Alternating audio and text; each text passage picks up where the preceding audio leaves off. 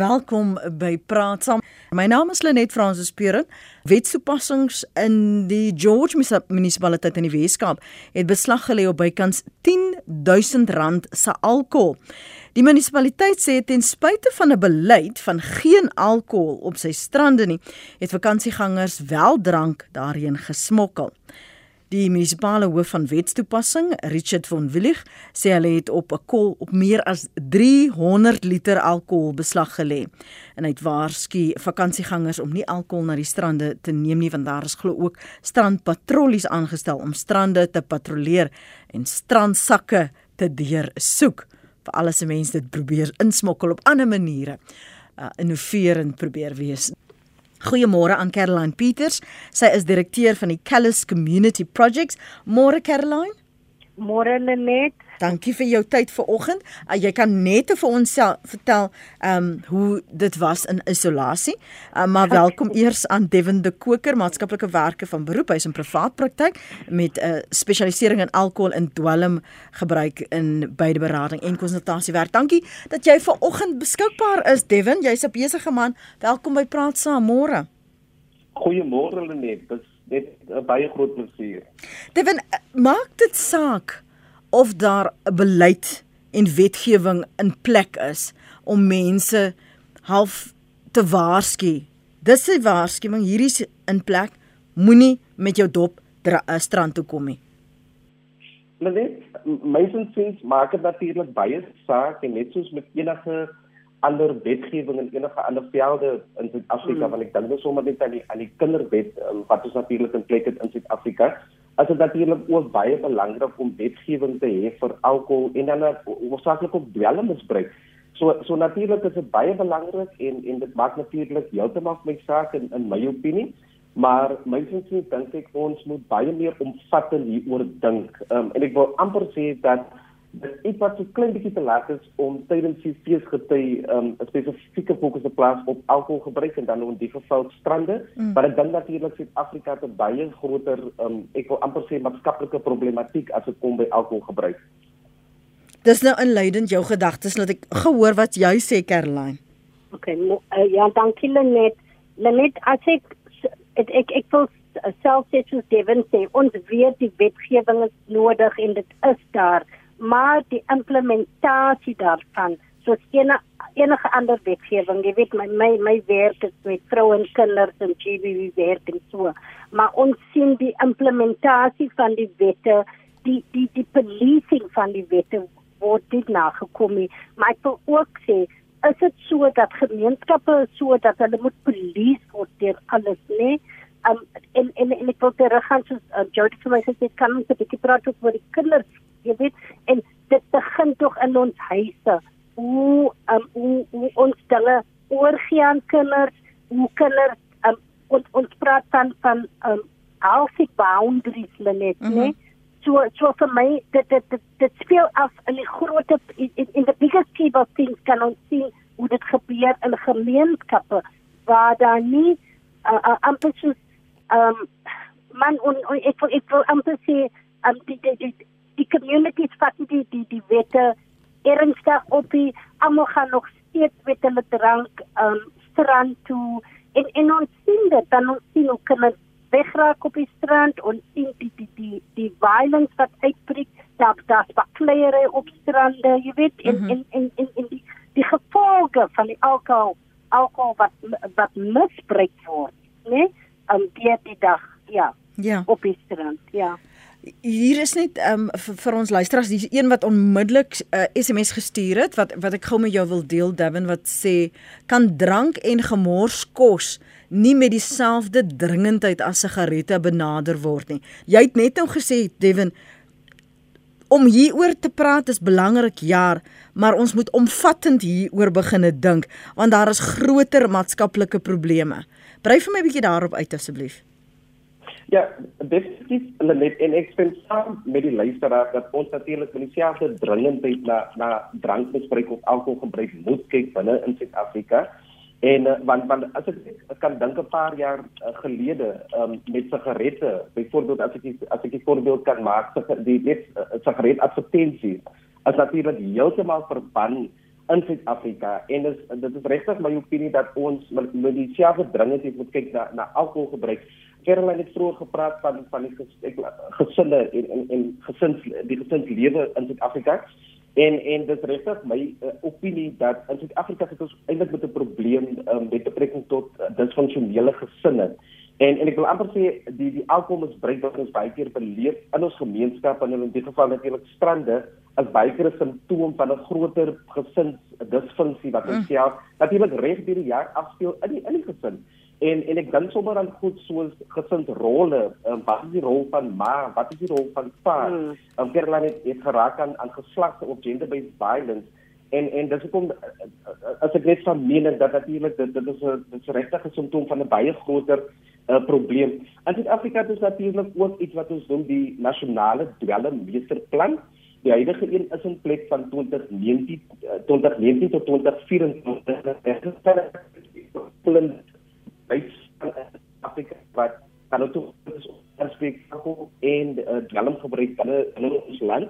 En uh, natuurlik sal ons sien in baie van die provinsies dat die implementering, soos Sierlyn ook tereg gesê het, is 'n in baie van die provinsies 'n probleem Ehm um, en en baie keer sal ons vind in baie van ons provinsies dat mense nie die implementering van die nasionale dwelmbeheerplan ehm um, ernstig opvat nie. Die woord dwelm is in, maar natuurlik sluit dit ook alkohol gebruik in al nege provinsies in. Dis nie die drank wat die probleem is nie, dis die mens, die misbruikers, mm. sê Anna mm. van Jaarsveld. Mm, sê jy Caroline? net so ja, net jy weet daarvoor sê ek alkohol misbruik en ek weet soos enige ander dwelmmisbruik en en uh, soos ons praat van Lenet jy weet ek meen ek het ek myself op die titel van Lenet maar my my my, my man my eggenoot hy hy hy vat 'n drankie hy drink 'n glas sy maar dit staat nie misbruikie weet maar as ons praat van ehm um, as ek kyk na na kinders, né? Mm. As ons as, as ons voel dit ek het nou nou die dag vir iemand gesê, as ons praat van um healthy drinking, wat is healthy drinking? Wat is wat is wat is gesond? Wat wat is dit wat wat um kinders gaan oor oor oor laat na misbruik, jy weet? As ons sien dat ons weet, net ek werk in gemeenskappe, daar's klomp misbruik.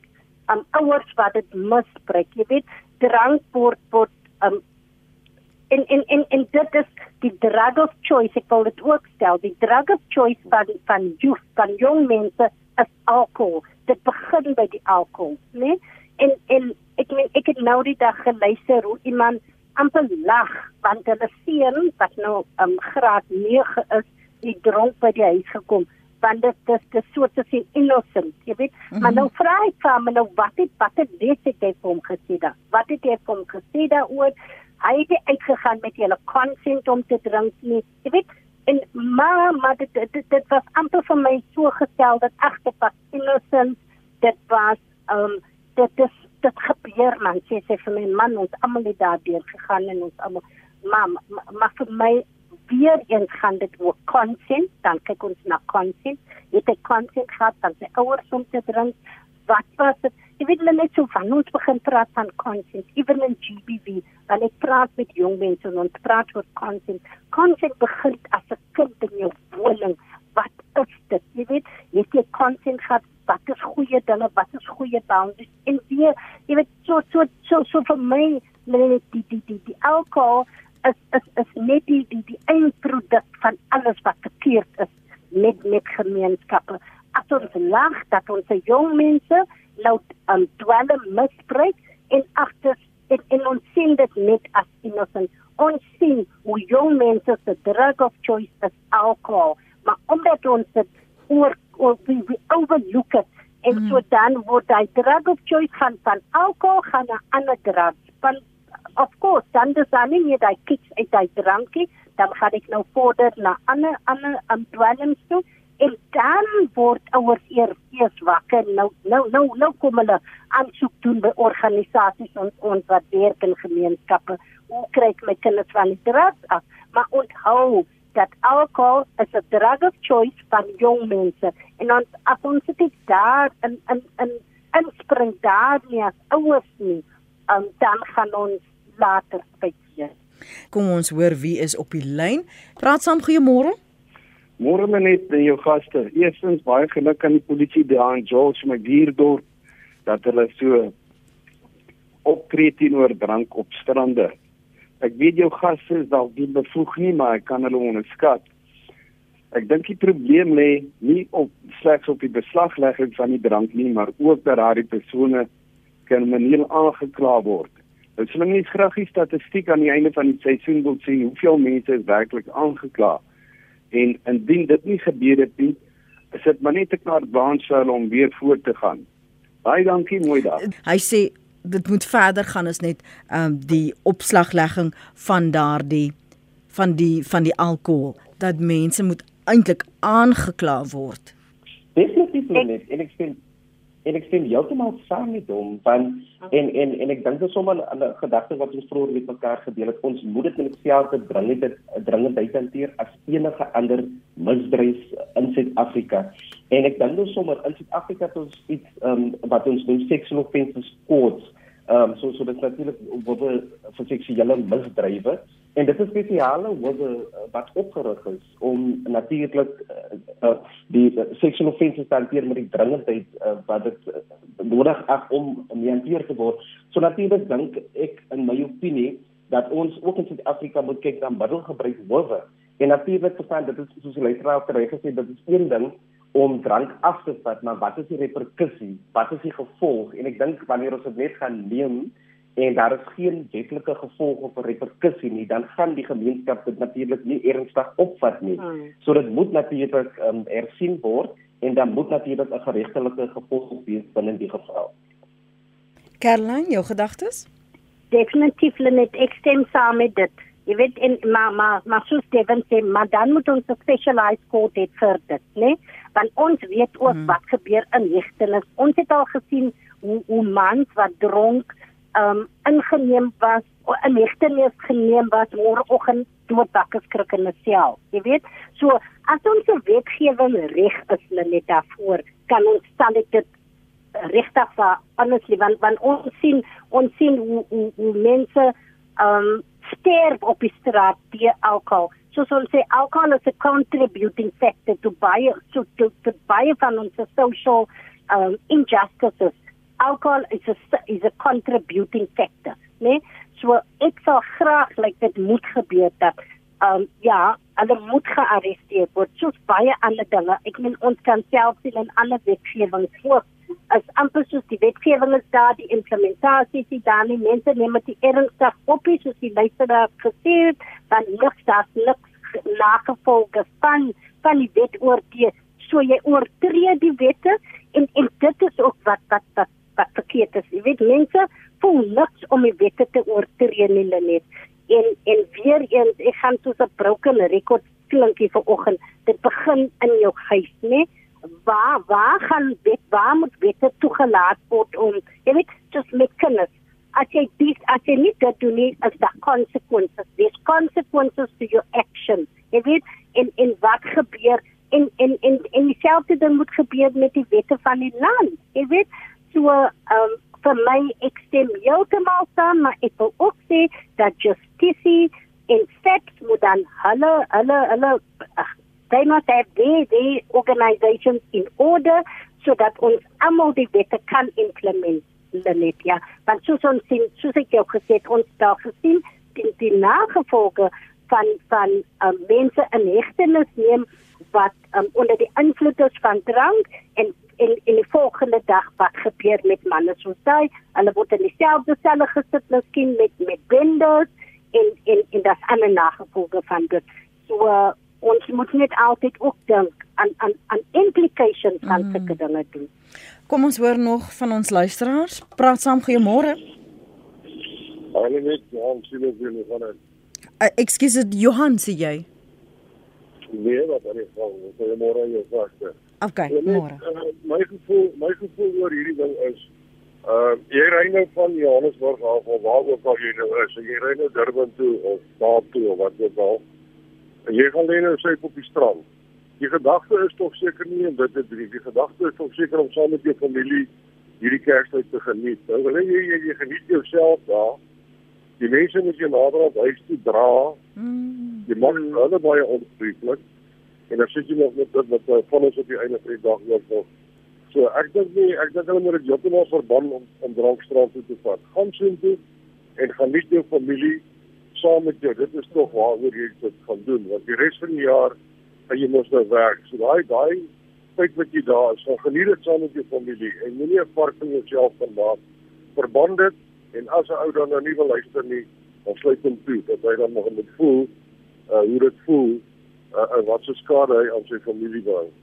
Uh dankie julle hoor 'n lekker dag verder. Mooi bly vir jou ook. Dankie vir jou oproep. Praat saam goeiemôre. Goeiemôre, Lidie. Ja, ek luister.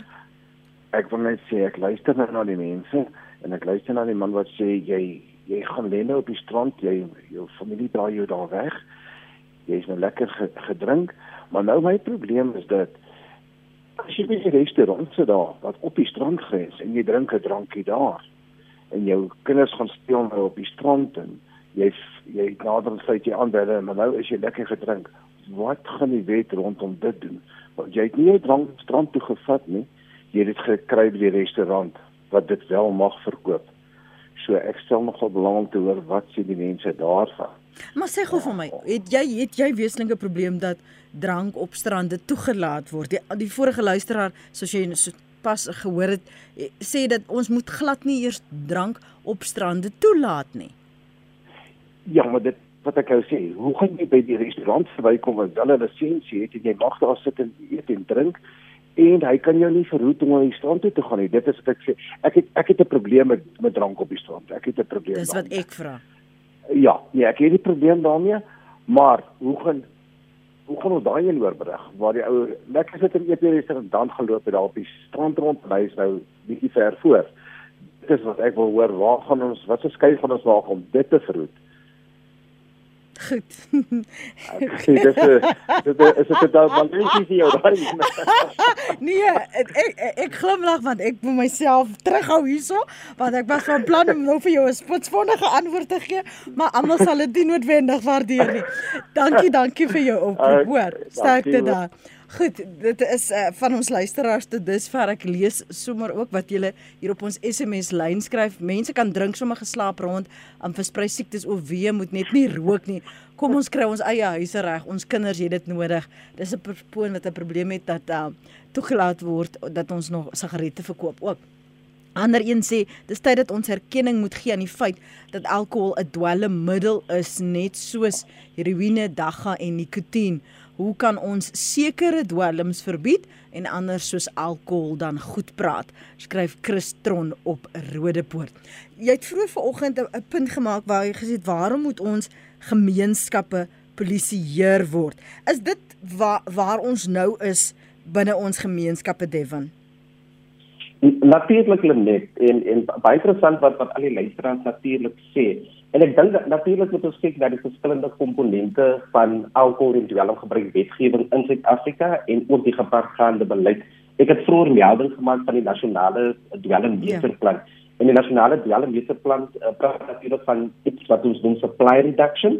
So supply reduction uh, spreek dan tot polisieering en dit spreek uh, tot konfiskering uh, en ek wil amper sê die die vermindering van alkohol en dwelm in ons gemeenskappe, maar daar's ook iets wat ons doen demand reduction en harm reduction in die maand en hmm. harm reduction het dan spesifiek te maak met mense se konstante aanvraag of mense se se access tot uh, alcohol uh, soos in die geval en dan ook die die verskillende skade wat daarmee gepaard gaan. So ek dink ons moet baie geïntegreerd kyk na Suid-Afrikaners se se alkoholgebruik um oor die algemeen. En ek dink ons ons moet ook baie meer oop te wees oor alkoholgebruik want ek dink sommige mense gebruik alkohol en dan weet die persoon nie hy hy of sy sit met 'n probleem nie. Maar ek dink alkoholgebruik is so geïntegreer soos Caroline ook voorgesê het binne die Suid-Afrikaanse samelewingskonteks dat baie mense besef nee hulle hulle het 'n probleem nie en en uh, ek het al vroeër uh, gepraat van kinders. Um, ek weet in in, in Kaapstad um, is die jongste kind um, waarvan ek weet wat alkohol gebruik is 5 jaar. 5 jaar. 'n Paar maande gelede was dit 9 jaar gewees en ek dink as 'n mens so dan dan dan sit ons natuurlik met 'n wesenlike probleem binne in Suid-Afrika as as dit kom by by die alkohol en dwelm gebruik. En en ek weet in, in baie gevalle kom soek mense gewoonlik hulp te laat. So mense sal byvoorbeeld alkohol gebruik en op 'n later stadium wanneer dit nou wanneer daar verskeie uh, negatiewe uh, reperkusies is of gevolge, dan sou mense op die gesin sal besef dat hierdie persoon sit met 'n probleem.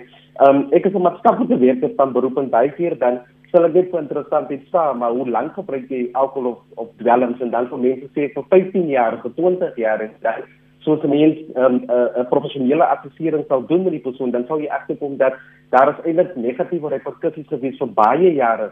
Maar selfs wanneer ek wil amper sê wanneer die intensiteit toeneem, so dat, wanneer 'n persoon dalk sit met lewerskade of daar's wesenlike probleme in die gesin, byvoorbeeld 'n maatskaplike werker wat die kinders um, se veiligheid assesseer en dan besluit die kinders weg te neem met die gesin het as gevolg van ouers se se negatiewe of onverantwoordelike gedrag keer dan besef gesinne gewoonlik of die persoon wat self alkohol gebruik dat um, hy of sy sit met 'n probleem. So ek dink um, ons ons moet baie meer as 'n as 'n samelewing baie meer oop wees oor ons alkohol gebruik en ek dink ons moet baie dieper daarna kyk as as um, ek wil amper sê in vergelyking om net oppervlakkig daarna te kyk.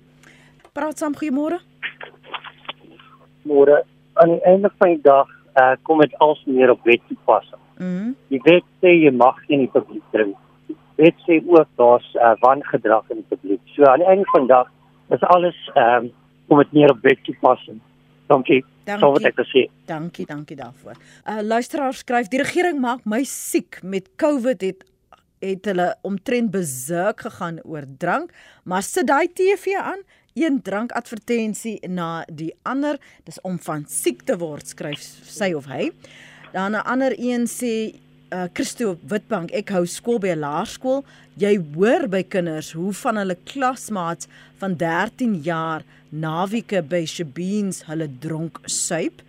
Ander een skryf sakke vol drank in die kattebak op parkeerterrein by die strand gesien en die jong mense wat uit die kattebak drink. Daar is gewoonlik 'n blink kar en 'n windgat neef uit die stad betrokke. Weet hoe weet jy dit nie, maar nou okay. Ons land het 'n ernstige drankprobleem en dit begin by advertensies op TV terwyl kinders sport kyk. Verbied die televisie advertensies van drank gedurende sportuitsendings. En daai ouens wat so dronk gesuip op die strande so groot meneer speel, is 'n skande en behoort verbied te word. Today Brad Pitt Tomorrow spierwit sê Andre op rooi rooi skraal. Kom ons is ernstig gesels. Dis van die van die luisteraar se SMS se daarin. Praat saam goeiemôre. Goeiemôre, dit Radio SC. Dit is met wie praat ek? Goeiemôre. Uh namens uh Errol. Errol, praat met my Errol. Man, ek luister na die ding van die mense se drank. Mhm. Mm jy weet daar's net twee woorde. Self-dissipline. Mhm. Mm in other words, it's self-discipline. I'm English, maar Afrikaans isn't that good. Dis okay, gaan maar ek kan jou verstaan. Jy sien dis dis 'n eintlike probleem. Mense het nie meer self-dissipline nie. Maar jy sien selfdissipline verskil ook. Vir een ou kan kan een uh, Ja. drankie neem, ander kan nie. Hmm. Dis reg. Maar jy weet daar is 'n 'n streepie wat jy moet trek. Mm.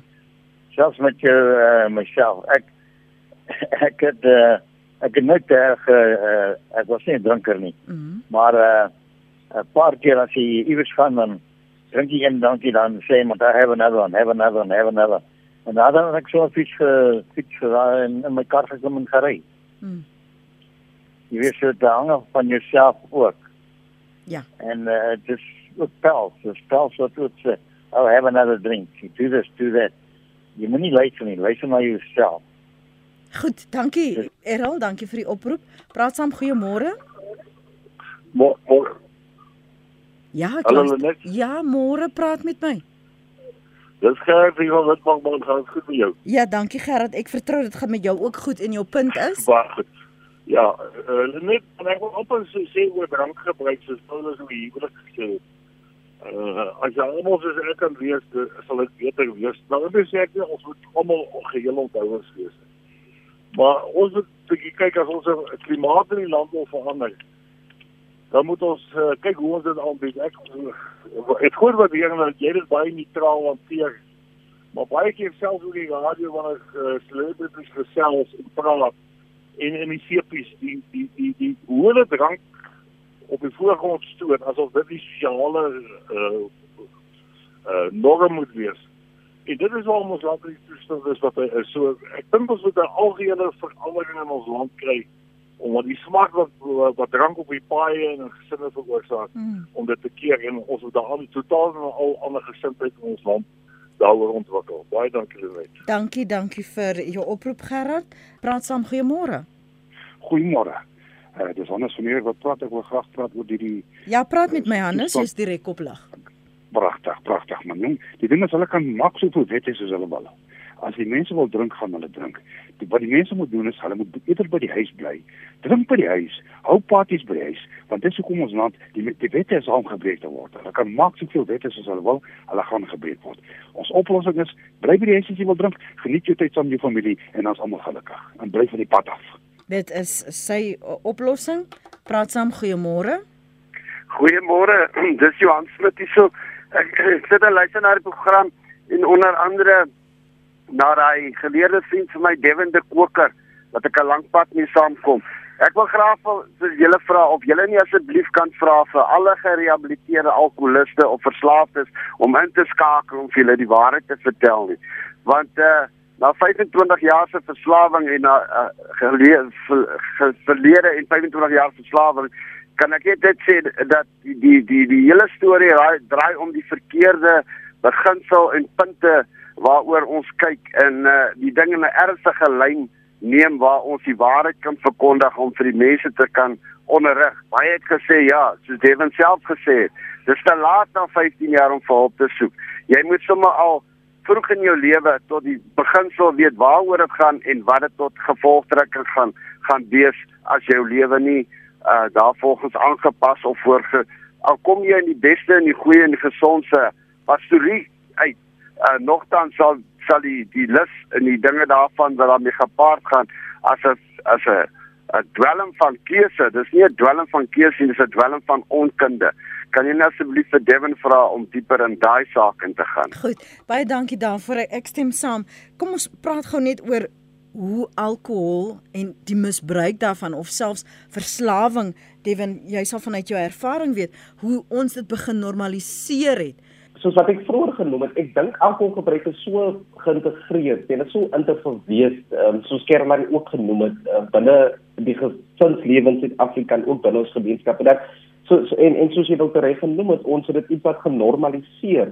En ek dink baie keer is daar verslawing, maar ons mense dink baie keer nie so daaraan nie. Ons dink net dit is doodgewoon, dis bloot alkohol gebruik, maar dan is hy van amper sulke speerkomponente van verslawing en dan wil ek en, en ek dink in, in Suid-Afrika sit ons ook met 'n probleem um, van binge drinking en natuurlik binge drinking is mm. kyk 'n persoon kan vir 6 maande mm natuurlik sober wees en um, of vir 11 maande selfs en nou kom Desember en nou binge persoon en en um, wat vakkundige of uh, wat teorie natuurlik vir ons sê is dat binge drinking is ook 'n vorm van verslawing en ek dink sodra daar negatiewe gevolge of reperkusies is in watter ook al vorm dan sit 'n persoon eintlik met 'n probleem. So een een van die uh, vorige persone wat ingebel het, het gepraat van selfdissipline. So wat ek wil sê is dat 'n persoon moet homself kan beheer en die nodige selfdissipline kan toepas wanneer dit kom by by alkoholgebruik. En uh, sodra hy selfdissipline en beheer nie daar is nie, dan is daar 'n baie groot moontlikheid dat die persoon eintlik sit met 'n probleem. Mm. Lenet Caroline. Ek wil net vir jou sê jy weet dat iets soos hulle sê in die gemeenskappe dis fokkel dis festive. Ek ken hom. Mm. En ons almal julle ons ken mos dit. Almal lag en ons sê ag dis fokkel is festive. En ek wil net die iterate wat Devin net dag gesê van binge drinking. Ons sien hoe baie mense ag man dis Kersfees. Ag dis dis dis vakansie. Jy weet? Mm -hmm. En en um, ek het vroeër gesê ek is 'n teetotaler, maar ek kan dit maar op die lig sê ek is 'n alkoholist. 'n 'n button and I'm a I'm a I'm an addict in recovery for the past 30 years. Verstaan So so ek wil net sê dat um as ek dink aan binge drinking dan dink ek aan myself hoe ek moet ophou en ek dink toe um at ek is nou nee is nog nie 40 jaar nie maar as ek nou dink ek is nou in amper 60 nê mm. en en dit het gebeur vir my net voor 40 raak toe ek toe ek bewus raak nee maar dis dis dis nou um toe gaan ek in counselling jy weet um en ek het ek is ek het LA gegaan, ek het um ei ei geloop so so en en so so ek ek ken daai patroon net Ja. en ek en ek hou mense dop wat dit doen jy weet en ek dink aan baie mal aan praat ek um, publicly daaroor um en ek weet ek is baie public oor oor oor goede van ek dink altyd dat daar is awareness van Ja. as um jy weet en, en so voort so um baie male van ons almal lag en sê dit fokol festive dit is nie dit is dit is 'n probleem daar's 'n probleem daar jy weet. En wanneer ons stil sit en kyk na na um na na na um die pattern van van 'n alkoholist en soos Devin ook gesê het baie mense dink alkoholisme is net wanneer jy elke dag sit en drink. Dit is nie so nie. Dis daai naweek binge drinkers daar's daai um festive drinkers jy weet en en vir so mense is dit dan um dan te laat dan um nou gaan jy te drank en ek wil ook sê dat iemand ingedaal wat gespreek het van hy restaurant drinkers jy weet? En so dis nie net mense wat kom remoer maak op die strand wat 'n probleem is né met die drankie. Dis 'n ou wat sit op by die restaurant wat by die restaurant sit wat 'n probleem het. Um dit was hy ook wat in sy kar klim en dan bestuur en iemand mors mors toe ry Ja. jy weet so so so so dat so baie dinge um te binde aan met alkohol. En ek dink tot ons het besef dat alkohol is 'n is 'n is 'n is 'n um soos ek vroeër vroeër gesê het hulle net alk alcohol is a drug of choice for youth né? En en en en nie net vir youth dis waar dit begin maar maar ewen ouer mense en ons ons praat dit skool 'n luister het ook gesê dat tot ons besef dat alkohol net so bad is soos ander ander drugs um ander mense wat substance misuse um is dit is dit net so 'n probleem is alkohol 'n groot probleem ons weet dit is 'n contributing factor vir vir gender based violence Mm. net gisteroggend het ek 'n oproep gekry ek kry 'n oproep van dis net na 8 in die oggend bel iemand vir my die die die bierman slaan sy vrou want hy is al reeds dronk dis na 8 in die oggend jy weet en ek sê maar ek is in isolasie ek, gaan nie uitkom nie. En ek sê vir hom doen iets dis rap die violence maar dit is 'n gevolg van alkohol. Ons het gesien net nou gister was dit in die nuus hier in vrygrond hoe 'n foster parent 'n babatjie doodgeslaan is dit was onder die invloed van alkohol. Um so alcohol speel 'n groot rol in baie um issues and and violence and and and and even multi multiple accidents motor vehicle accidents. Mm. ons sien dit net um ek het vroeër uh, of gister 'n uh, uh, statistiek gelees jy weet. Ewen ons praat van 'n reklame iemand het ge- ingebel oor dit. Ons kyk in in Pickaway die wyn eiles eiles daar. So dit is normalized né ons kyk hoe ons daar sit van packaging soos ons het op sigaret wat daar warning signs is daar sit daar op alcohol because it's normalized jy weet.